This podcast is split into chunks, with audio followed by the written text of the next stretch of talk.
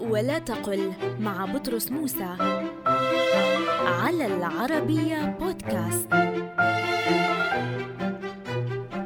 الأصح أن نستخدم اختصاصي بدل أن نقول أخصائي. فنقول مثلا الدكتور فلان اختصاصي في أمراض الصدر.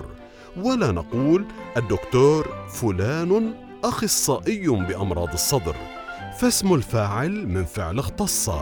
هو اختصاصي وليس أخصائي.